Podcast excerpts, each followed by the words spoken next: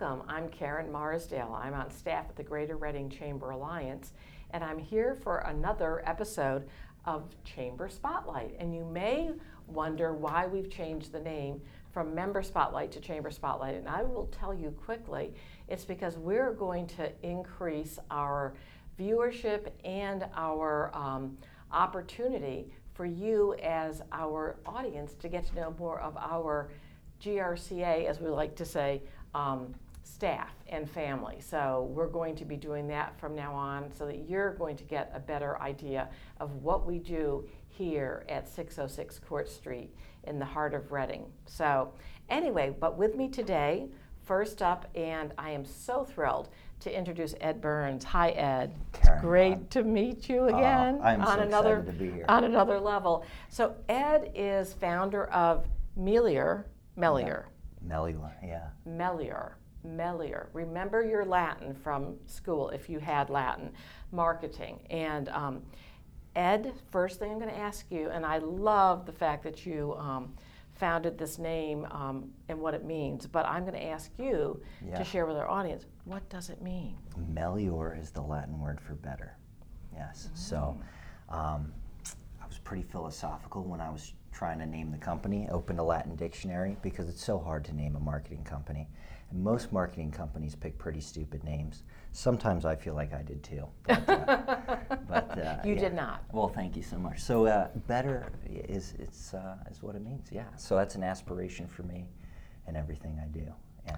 Try to keep getting better. It's great, and that's something that I think we all should be aspiring to. You know, sort of like lifelong learning, lifelong improvement, getting better with everything that we do. Right on. Um, so, a little bit about your background yeah. before you started the company, because it's great to see yet another young professional, a young entrepreneur Yeah. here in um, in Reading.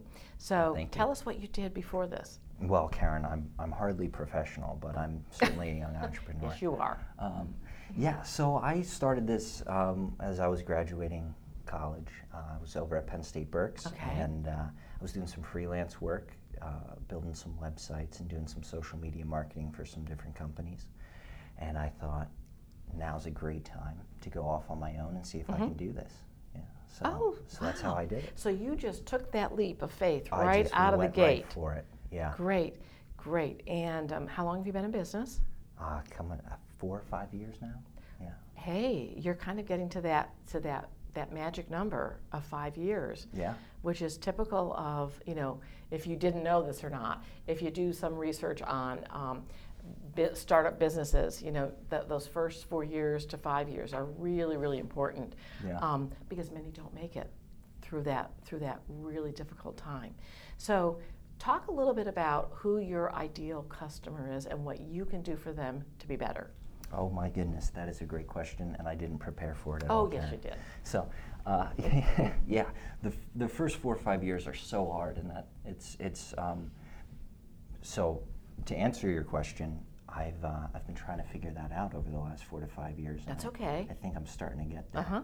Uh, so, uh, my service offerings, uh, the the biggest part of what I do uh, is building websites Okay. and maintaining websites and keeping them online and keeping them secure and helping to teach people how to use the internet to to drive revenue. Um, so I have a variety of customers in different industries. Um, so, but but the common pain point is a lot of businesses have had unpleasant experiences with uh, with their Right. marketing people, with their website companies, and uh, that happens. It's it's part of doing business. You don't always click with the people you're working with, and it's hard to generate revenue sometimes online, especially because of how many changes have happened over the last five and ten years uh, and the internet. And, and it seems like every six month, uh, every six months, Google totally changes the game. They come in and they have Sure. something totally different. So the way uh, that your website's going to rank changes. So you can have a website that, that was done eight months before, but uh, if Google changes uh,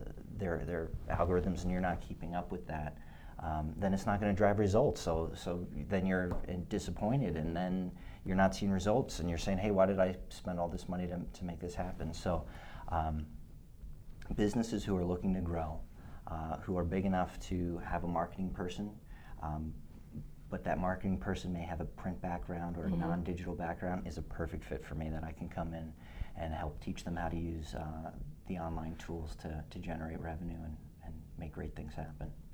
And you know, I think you said it really perfectly because when we think of marketing, it's such a broad brushstroke Oh, of it sure of, of skills and or areas of, of um, intensity of what you know what is a, you can't be a master of all. No. and you know marketing means some things that are very different when it's market analysis and or when we're talking about strictly marketing like print or other than digital Mm-hmm. um, and most business owners that i come in contact with know how important it is the digital side Mhm. and um, you know the online side and they just don't know what they're they don't know what they're doing really Right. because they're doing what they do really well which might be something totally you know obviously different Right. um, so are you flexible when it comes to um, like a client um, partnership or relationship with the number for example of hours that you might give a smaller business to a larger business that might say you know I, i'm really going to need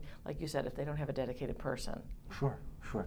Yeah, so what had happened um, probably eight or nine months ago, I was sitting down with a friend of mine, and, uh, and Danny said, You know, and you're a marketing guy. And I said, Yeah, I am. He said, Well, you're a terrible marketer of, of yourself. Uh-huh. Uh, that, that really hit home. Um, so I started getting very active on, on LinkedIn.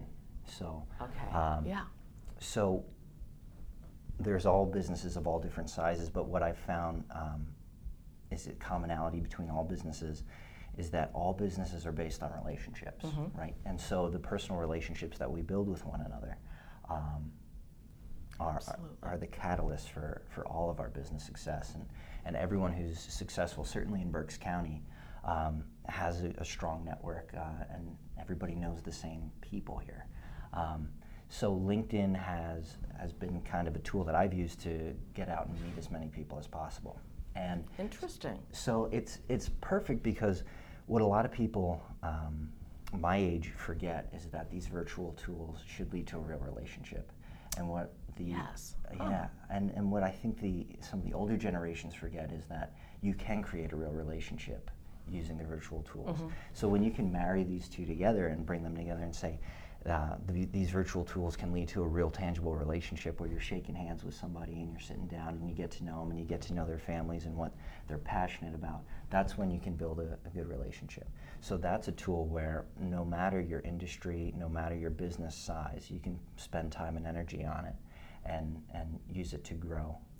That is really well said because honestly, you know, throughout my career, I have really felt strongly about the fact that relationships are those who you know, like, and trust are those who, who you will ultimately do business with. Yeah. And very typically that really is, is, is borne out.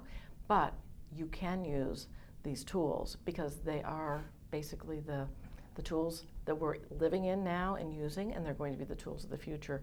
Who knows what it'll look like? Yeah. Um, and you do a really, really good job, honestly, of, of that interpersonal type of, of, of um, relationship or um, connectivity. Well, thank you. And, um, and you're making yourself, um, you know, sort of stand apart from the, the rest of the crowd. So, because I've noticed it at chamber functions, and I hope that our chamber is helping you to make those kinds of connections that, that you ultimately want to make on the, the person-to-person side and the shake the hands and look the guy in the, um, or the woman in the, in the eyes and say, you know, this is what I do. Oh, absolutely. And. I'm Ed Burns. So, Right on. Good, good. Well, it was a pleasure to have you here today. Um, keep up with the good work. I'm excited to um, hear the next chapter as you go forward in the next five years. So, Oh, I'm so thank excited. you so much for being with us today. Thank you for having me, Karen. You are welcome. Really appreciate it.